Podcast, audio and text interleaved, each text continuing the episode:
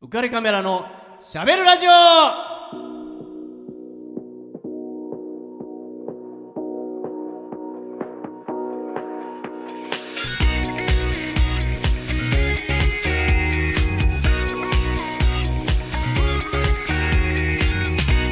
皆さんこんばんはウカレックスことウェディングフォトグラファーの田底和彦です皆さんこんばん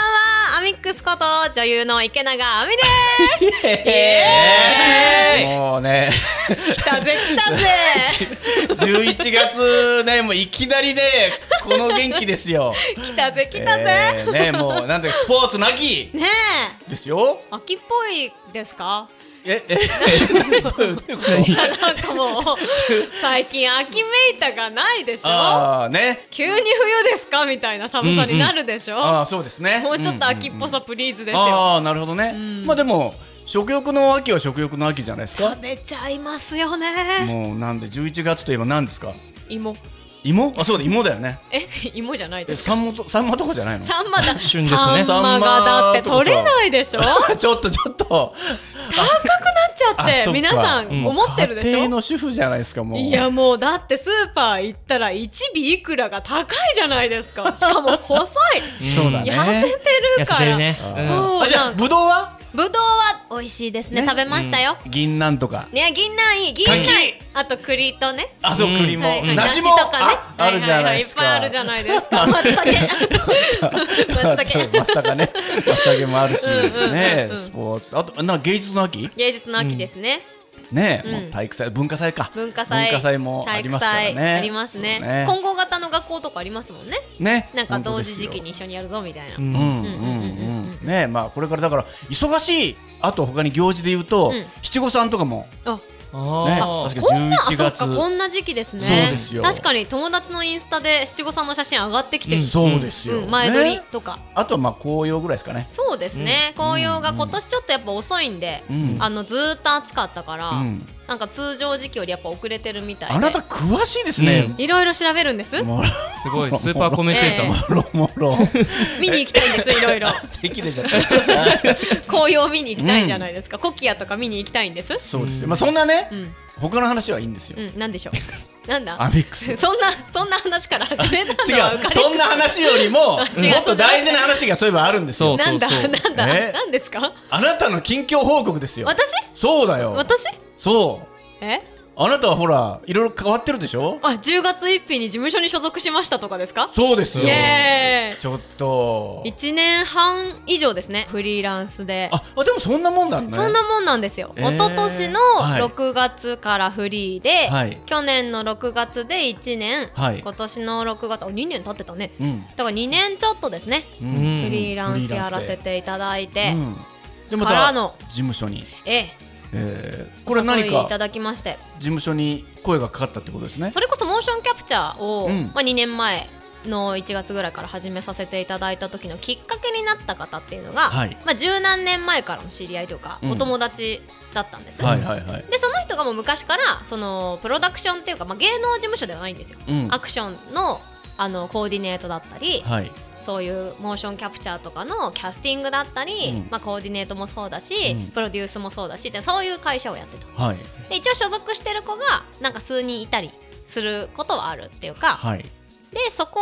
のその社長さんが、まあ、女性なんですけど、はいまあ私がねあんまりにも一緒に仕事をすることが多くてですねあーありがたいことそうなんですにすごく一緒にお仕事させていただいてて、うんうんまあほぼうちの子レベルで一緒にいるねっていう話をしてて、うんうんうんうんそうだねっていう話をあじしゃあてて幸せなそう幸せのお話で、ね本当なんか今週7日間一緒にいるじゃんみたいな話とかあったりとかして。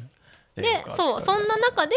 なんかうちの子になればって言ってくれて、うんで最初冗談だと思ってたんですよ、なえー、そうそう本当に冗談で言よってるとく思言うわれるもんね親戚のおじさんとかさうちのうちの子になそういうなるうちのとこに嫁になっちまえよみたい なじあーうちの子に来るおじさんのとこ来るかみゃあおたいじなさんとねこ来るかみたいなねそうそうそうねそうだからね本当に冗談かと思ってて、うんなんか本当ねそんな感じだよねわひゃひゃみたいに言ってたら、うん本気で言ってくださってて、はいでその後お仕事一緒にした時とかにも、うんで本気でうちの子にならないかっていうお話をしてくれて、はいマジかっつって、んちょっとだけじゃあ考えますっていう話をして、うんでまあ満を持してですね、うん満を持してっておかしいですけどいやいや、まあえーいいじゃないですかお話ししてうんねえそんないやだから不思議ですよだから十数年前一緒にアクションの練習をしてた彼女と、うん私が東京に来た時には最い初にいた事務所でアクションを教えてくれてた先生がうんその子にいるんです、だからそこと同じ会社に入ろうとはお互いねこんなことになることあるかねってい う、あーまあね2年ちょっと前にまあは、巡り合わせうんそうねうん1ミリも考えられなかったというか、うんだから一緒に仕事をしてきてなんかうちに来てくれないかなって思ったんだって言ってくれていやもう本当にね嬉しい言葉をたくさん言ってくださっいてやこんなにねほんとねうちの娘を本当にもう嫁にやるような気分です よいや箱入り娘を箱入り娘でしたえー どうぞ結よろ構し外く出てたお願いします みたいやーななんでね感じですよもうねまあ宮もっこりとも話してたんですけど、はいもううちらのラジオには出てくれないんだよなっていうような全然出てきこますけとど、もね、はいえー言今って日て泣く準備してきてるんであねえ本当もうハンカチを用意して、えもうさよう全ならっていう然 LINE であの LINE でっておかしいけど全然あのこういつも出てるあの浮かれカメラのしゃべるラジオっていうラジオのはいはいやつでお話いただいたんだけど、はいこれずっと出てて、ええ私これからも出たいんですけど、えつって11月のやつで、ええまた出てって言われてるんですけどどうかなっつって言ったら「おもちろん言っといで」っつって本当ですか「はい」やもう言っていただいてます本し当にねもうそう言ってもらえたら嬉しいんですけそどうね、愛がすごいんです、もうそこの女性社長さんのあうんうん愛が深いんです、なるほどね俺たちとは違うんですねこのちちょっと待って薄っぺらいの薄っぺらいの愛が愛ょがっとねめくるとあれさっきまで愛あったような気がしたんだけどみたい な消えてんなっつっもうねもうないとかっつって てもう一枚副写が二枚目まで副写されてないなっつってそうませんみたいそうなそう素敵な巡り合わせねあでよねかったね。えうんいや、ありもうが本と当うまごすざまいすますの、ね、ご活躍を、えええもう本当祈ってますから。もう頑張りますよ、ね改めて頑張っていきましょうっていう気持ちを持って、うんはい今まで以上に頑張るぞあって、ねいや、もう本当なんかそんな感じ伝わってきますよ。本当にやったじゃんういやランランしてますねねランランしてますうん声の張りもちょっとね。ねうるせえぐらいいのやいや、素晴らし い。えそうそーうで、じゃあ11月最初の曲を、はいアミックスからどうしますこれですね、うんまああのノリノリなテンションではありますけど、あうんうんまあ、ただちょっと最近ね、はい。雨やら台風やらで、うんうんちょっといろいろ大変じゃなないでかすかなかねで。私が大好きなねはい役者の先輩のお家もちょっと多摩川の氾濫で1階が全部浸水して冠水しちゃっ全部うてんとかっていうのもありますいしやー大変だったねっていうのも含めてまあちょっと皆さんに元気が出る曲がいいなと思ったんですよ。ああ、そうですね。はい、うんいろいろ歌詞含めてはいはい。なので、うんまあ、ミスターチルドレン、まあ、相変わらずですいけど、やいや、もういいんじゃないですか。うんミスターチルドレンさんの、はいえっと、足音ビーストロングをこの番組は有限会社リフォーム上田ルピナス株式会社以上の提供でお送りします新しい靴を履いた日はそれだけで世界が違って見えた昨日までと違った自分の足音がどこか嬉しくてあってもなく隣の街まで何も考えずしばらく歩いてこんなことも最近はしてなかったなってぼんやり思った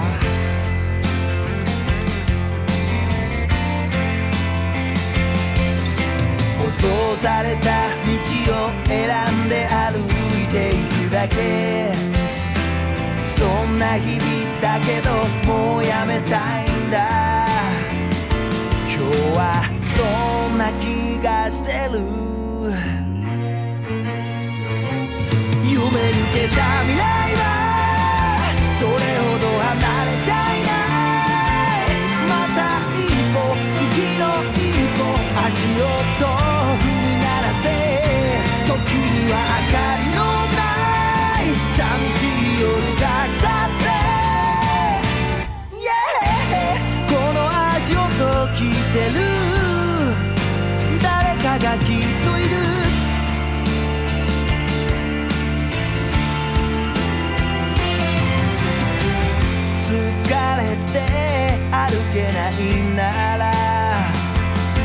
立ち止まってしかみついていれば地球は回っていって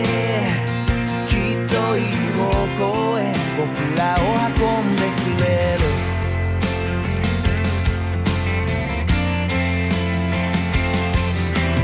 どんな人にだって心折れそうな日はある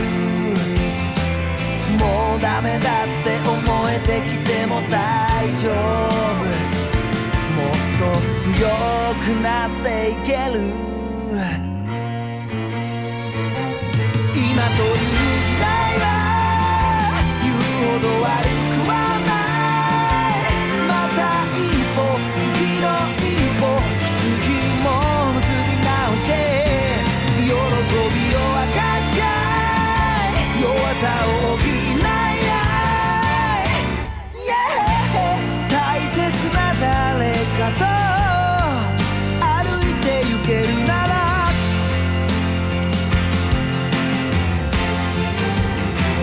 もう怖がんないで緩まんないで失敗なんかしたっていい拒まないで歪めないで巻き起こ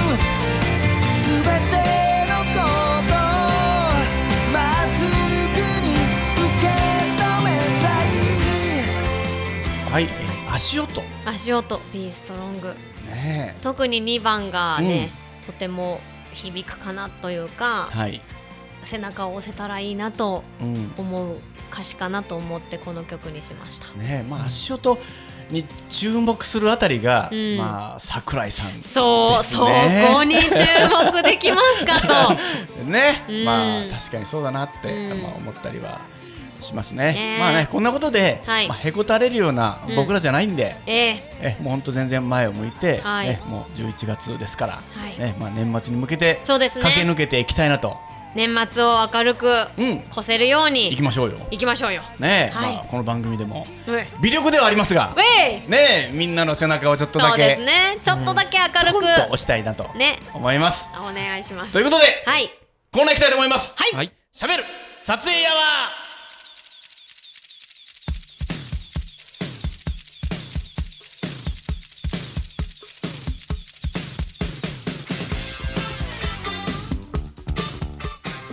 あれこんなに間空いたっあけ結構あります。急に吹き出しから始まる のやめてもらっていいですかこんなに宮尾君こんなに貯めたっけと思っ 自て分のコーナーで急にブハーから始まるすいのませんね聞いてるってびっくりするじゃないですかなんか急にブハーって音きたみたいになっち ゃうんでえー、アメキシ今日はええ3連休のはい最後の日じゃないですか最後の日なんですよね、ええで11月のはい2日に、えー、とラグビーワールドカップの決勝が決勝ですよ行われたんですよ、えね、ええラグビーはどうでした、ラグビーね私、うんあんちゃんとあんまり見れてないんですけど、はいラグビー自体は、はい私友達の、うんあの旦那さんが、はい元 NEC のラグビーあ選手なんですえよーはいはいはいはいだその子の結婚式ラグビー選手パーティーだったんです、あうん会場がね、はいみんなごついぞみたいな、みんなでかいぞみたいな、うんそうそう、うんだからそのあんまりなんかなんていうんですかすごい遠い感覚はないっていうか、うんうん結構親近感がもともとあるはあって試合もは引退前とかうんにうん見に行ったりもしてたんで、うん結構ねすごすごかったですね日本すごかったですねいやすごかったよいやもう本当にいやこんなことになるなんてってそう、んだって50%超えてたんでしょ瞬間視聴率あそうそうそうそう50%超えてたんですようんうんうん日本でにわかサッカーファンとか、んにわかフィギュアファンとかいっぱいいるけど、はいはいうんラグビーでこんなになることが、ん世の中で来ることがあるなんて多分ラグビーの人たちも思ってなかったでしょ、うんうん。もうねダイジェストだけで泣ける、いや本当ねなんかもう涙を誘うシーンがいっぱいあるんだよダイねジェスト見てるだけで泣けてきちゃってもう大 変いやもう本当に 大変素晴らしい大会だったなと思っ素て、晴らしまあかった本ですね当にまあ日本人としても、うんまあおもてなしをする側としても、う非常に誇らしい。ねえでまあみんなマナーも良かったし、なんかまあもちろんもう選手たちはもう本当に。孤軍奮闘っていうかね、うん大活躍してくれて、うんえーこんな、ね、盛り上げてくれてと思ったしね、まあ、あの全然にわかファンといえども、うんみんな盛り上げてくれて、ねみんなに感謝されてこんないいことないなって、ねえまあ、思ったんですけど、うんうんまあ、僕自身はですね、えーこれは実はもう、えーと4年前、うん4年前にイングランド大会、はいはいラグビーのね、はいワールドカップ、まあ、ここで南アフリカをうん日本代表が撃破し激て、破して感動のね、ここからもうねラスト時間がないっていう時にあのスクラムを選ぶのか、ペナルティーゴールを選ぶのかっていう時に、まあ、同点を選ぶのか、逆転を選ぶのかっていう時に、逆転を選びます と。ね、かっこいいねスクラム行こうぜっていいやうね。かっこいいねいやもう本当に、うんいやもうそんなもうね引き分けなんか選んでらんないよっていう心意気、うん男意気、うんこれすげえなと思って僕もリアルタイムで見てたので、いやもうマジかみたいな。興奮ですよねういやもうわーっつって南アフリカ相手に同点だけでもすごいな、そううんうん逆転狙うんだ、ねみたいなねこれすげえなと思っ日て、本やるねまあね、この大会は、まあえっとスコットランドには負けたんですけど、うんうんえーサモアにも勝ちましたしそうですね、アメリカにも勝ちましたし、ええ3勝1敗なんですよ。はうい、んでえっとまあ、実はこの前後あたり僕、えっとどういうわけか、うんラグビー関係の撮影のお仕事をいただいてあそうなんですかそうなんですよえーましてそしてまあその時にまあラグビー関係者とうんまあ仲良くなって、うんまあいろんな話を伺ったんですけど、うんうんえー中でも、えっと僕が撮影させてもらった中に、吉田義人さんっはいていう、まあ、ラグビー界のうんレジェンドがほいるんですよ。うほうまあ、吉田義人さん知らないかな、えっと今ねもう50歳うんうんなんですけど、まあ、あの彼自身はですね小学校、えーなんで3年生ぐらいから、えーラグビーを始めて早いすごいすそうごなんいでですすよ、まあね、秋田県出身でね、うんで秋田工業高校1年生からレギュラー。な素晴そらししいて全国制覇いやーかかかっっこいいこいいんですそして、えっと明治うんに入って明治はねそうなんですそして明治の1年生の時にもう伝説の雪の聡明戦っていうのがあるんですよなんか聞いたことまあ、もし聡かした明ら戦は基本的にねそうですねいつも盛り上がるもうずっラとそうグですよビねー大学といえばそうなんですよ聡明戦ですよねもう。ね華麗なパス回しで行く早稲田に対して、明治の重戦車、フォワードた重戦車がねガンガン押していくっていうその明治のあの監督が北島監督っていうね、あの常にあの色紙には「前へ」って書くっていうねかっこいい北島忠司後ろになんていかねえぜっつっそうそうて前へいつでも色紙には前へ引かない強さですね、ねもう。重戦車フォワードがぐっと押すっていうね、まあ、カラーがはっきり分かれてるう感じなんですけど、僕そのねたまたま大雪が降って、おその大雪をもう選手も含む全員で雪をかきあらどけて、そこで戦う。あ何回かとニュースとかにもなっもうたりしめてちますよゃね。くちゃぬかるんだ中で、雪かきでドロドロの中でこれね記録的な雪の中でのねなんかもうバンバン降ってる。ラグビーだったんで、ねそして、まあ、その中で、まあ、惜しくも、まあ、敗れてしまうんですけど、うんもう大接戦を演じるっていうようなことで、ここでも、まあ、吉田芳生さんはトライを上げたりとかっか。こいいですね。するんですよね、まあ、その後、まあ明治の監督になったりとかも、うんうんうんまあ、して、えへーーいるんですけども、えーまあ、今回こうやってねラグビーが終わったじゃないですか、うんうんで実は、うんえー、とまあ僕から言わせればですね、終わってないんですよ、うん、えというとね、ここからなんですよ実は。ほというのはですね、うんうんまあえっと前回大会から4年経っえてですからそのさらに前だからもう10年ぐらいの計画なんですけど、うんなんとか日本ラグビーをもう一回復活させたいっていう思いがみんなにあったうんうんわけなんですよ。それでまあ森元総理がうんうんうんラグビーのね協会の人になったりとかうんうんしてなんとか盛り上げようと。いうことでやってえーいく中で、うんそのエディ・ジョーンズっていうね、うん外国人の監督をまあ呼んできて、うん名将ですねそしてまあイングランド大会でうんああいう結果を出すとうんいうことなんですけども、この吉田義人さん、うん現在サムライセブンズほっうていうね7人制のラグビーの、えーと代表をやってあ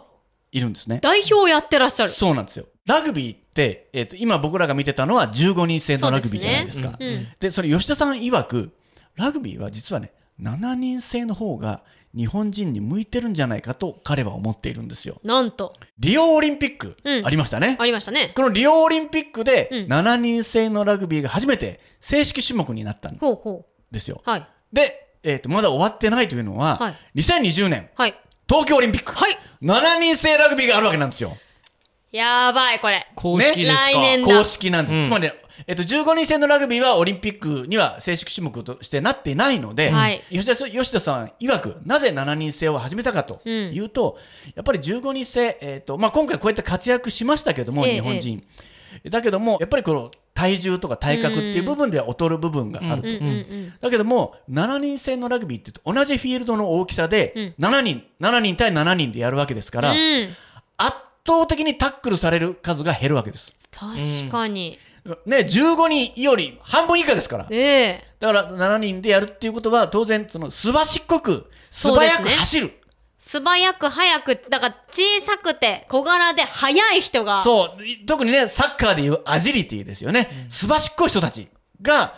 この7人制のラグビーでは求められる。ほうとなってくると日本人向けじゃないですか日本人じゃないですかってことになるわけですよ。おうでまさにこの15人制のこの間のラグビーでね、うんもう大活躍した福岡堅樹選手、ねえ7人制のラグビーの代表でもあるんおっとですよ。ただでさえ人気なのに福岡選手そうなんですよ。でこれ吉田義人さんは、うんその福岡堅樹選手と同じポジションはあウイングだったんですよ。ほうほうほうもうポイントゲッターですね、うんうんうんうん一番端っこをものすごい勢いで駆け上がるっていうね、そして最後にパスをもらってトライっていう、そのそのシーンはままさに吉田義人さんが、まあ、やってるそのポジションと同じその福岡堅樹選手も同じポジションでして、うんうんまあ、7人制のラグビーではそういった選手たちがむしろ喜ばれるっていうことなの活で躍するんですねそうなんですよだから小すばしっこく走って、うん逃れて逃れてトライしてそうなんですよ。でね、吉田さん曰くね、そのラグビーのやっぱり人口がうん少ない、日本はね。日本圧倒的に少ないでそすれからなねぜなんだろうっていうことをん吉田さんはやっぱり真剣に考えてて、うんやっぱ例えば、うん自分に子供ができた時に、んラグビーが、まあ、盛り上がってたとしても、まあ、例えばママたちの立場からしてあんな危険なスポーツねねえやっぱりちょっと腰をやってしまったりとか、そまうあ、ですねもしかしたらちょっとね下半身がとかって。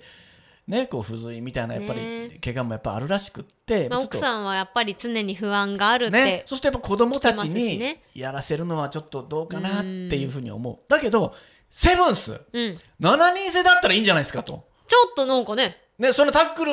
じゃもう走ればいいんだから。ええあもうタックル走さっれてないように走ればいいんじゃないですか。逃げ切ればいいですからね、うん、で、まあ、うん今のところ、まあ、吉田さん曰く、そんなに大怪我をしたって話は聞いたことがない。おお、うんその7人制だ7人制とだと。うん。ってことは、もうこの日本人に持ってこいだ。素晴らしいじゃないねです。か、で、今回のうん東京オリンピック、うん金メダルを取って、いねやー、ちょっと。取ってほしいですね行こきたれいはと。それでもうますますラグビー人口を増えてね増やしてほしいと、うんで15人制が良ければそこに行けばいいし、うんいや7人制だったらオリンピックオリンピアンになれますよと、ね、メダルを取って、そうですねメダリストとしてまたこれからの人生も華々しくい,、そうですねけばいいんじゃないですかと、うんいうことでそういう話を僕たまたま、うんうんうんえーと45年前にうん吉田さん撮影させていただいた時に聞きまして、へえだからもうこのその前だからだから10年ぐらい前から、うんうんうんずっと日本ラグビーを盛り上げるためうんにどうしようかって、だから東京オリンピック招致する時も、うんそういうもろもろの思惑があってあら東京にワールドカップを呼びましょうと。おおね、おーそして日本もこうやって盛り上がっていって最後は東京オリンピックで金っいてやいうねここまで実は10年前ぐらいにもう筋書きがあったっていうことなんですよね。と車のナンバーラグビーにしよ うみんな車のナンバーラグビーに しよういやそういうねことを僕聞いてて、熱いなぁと思っていや暑いですねねまあね、実はまあずっと、まあ、ラグビーは、うんえー、とサッカーに、えー、と抜かれてからうんじくじたる思いがやっぱりあった、うーんいつか俺たちはサッカーをまた追い越したいっていう思いがあったんで、うんうんうんまあね、こうやって盛り上がることで、うんもう一回逆襲のラグビーを ねやりたいっていうことなんですよ。うんでもやっぱそういう計画って、うん結構なんかその10年ぐらいの、うんやっぱ長いスパンでの計画が実はずっとあったとかってうん多いじゃないですか。ありますね。やっぱりその、の最近の一長一短ですぐできたものじゃないんだなっていうのがすごく思うっていうか、うん積み立てて積み立てて積み上げてきたものがうん実るのって10年ぐらいかかったりするんだなってそうですね。最近思いますよく。うんうんいや本当その通りですよ、ねだからやっぱりその関係者の人たちの苦労とかをね、うんそうやって聞くと、いやうん本当長い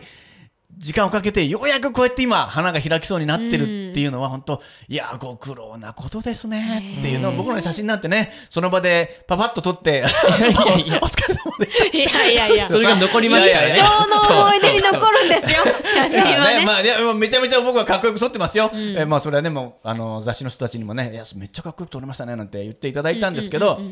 まあそういうことを思うと、まあ、僕らだとご気楽だなと思うんだけ ど、まあ、吉田さんはね、えっと、僕その他にもその明治大学に入った時にね、うんうんその4年生の時にあのもう歴史上明治大学の中でも最も素晴らしいキャプテンと言われてえいるわけなんですけども、それはなぜかというとその4年生は神様ですっていう、うんよく大学でありがちなスポーツうんうんの体育会系でありがちなそれを一切廃止したんもう4年生を出せばいいみたいな、うんこの年功序列4年生だをメインに出すぞじゃなくて、うんもうちゃんと強い子たちを出すってそう、ことです全ね。員フラット。だから、あの、いろんな、なんていうのかな、あの、1年生とかが、え奴隷のように働くようなこととかも、すべて、掃除、洗濯も全部、あの、1年生みとんなかっでていうのじゃなくて、もうすべてフラットに、っ素晴らしいですね。ていうこともやり遂げた人なの。そういうのが大事。やっぱり。そうねうん。はい、じゃあ時間ですかそうですね。はいそろそろ時間です。早いな。 はい、えーじゃあね、えーこの番組のスポンサーのリフォーム上田さんから、はい求人のお知らせです、えーまだやってますよ、アレックスやってますよはい、やってますよえー 川崎市東百合ヶ丘に事務所を構えるリフォーム上田さんが、はいえー内装の職人さんを募集しています。はい。えー18歳から45歳くらいまで、えー未経験の方でも大歓迎です。男女構わざ、噛みましたけどうね。ん。大丈夫。男女男女構わ構わってこずとですよね。はい、えー性別も構わず問いませんですね。そうか問いません。えーえーなんか全然息が合ってない。 えー、繁盛してます。えー、ぜはひい仲間に加わってください。はいえーお問い合わせ先を申し上げます。えー、044-969-4484、はいえー、044-969-4484です、えー、上田社長ごめんね ごめんなさい。すいません、私が。 えーえー興味のある方はお気軽にお問い合わせください、はいあとね、もう一個僕からなんで珍すかしく珍しくおですね。伝えしたいことがあります、えだいぶ珍しいですね。えー、11月のはい。 25日、うんうんうん。 11月最後の月曜日になるんですけど11月の最後の週ですね。こ実はここがはい。 100回記念なんですイエーイ この番組も100回を迎えるということなんですおよー、めでたい。そうなんですうんうん。、で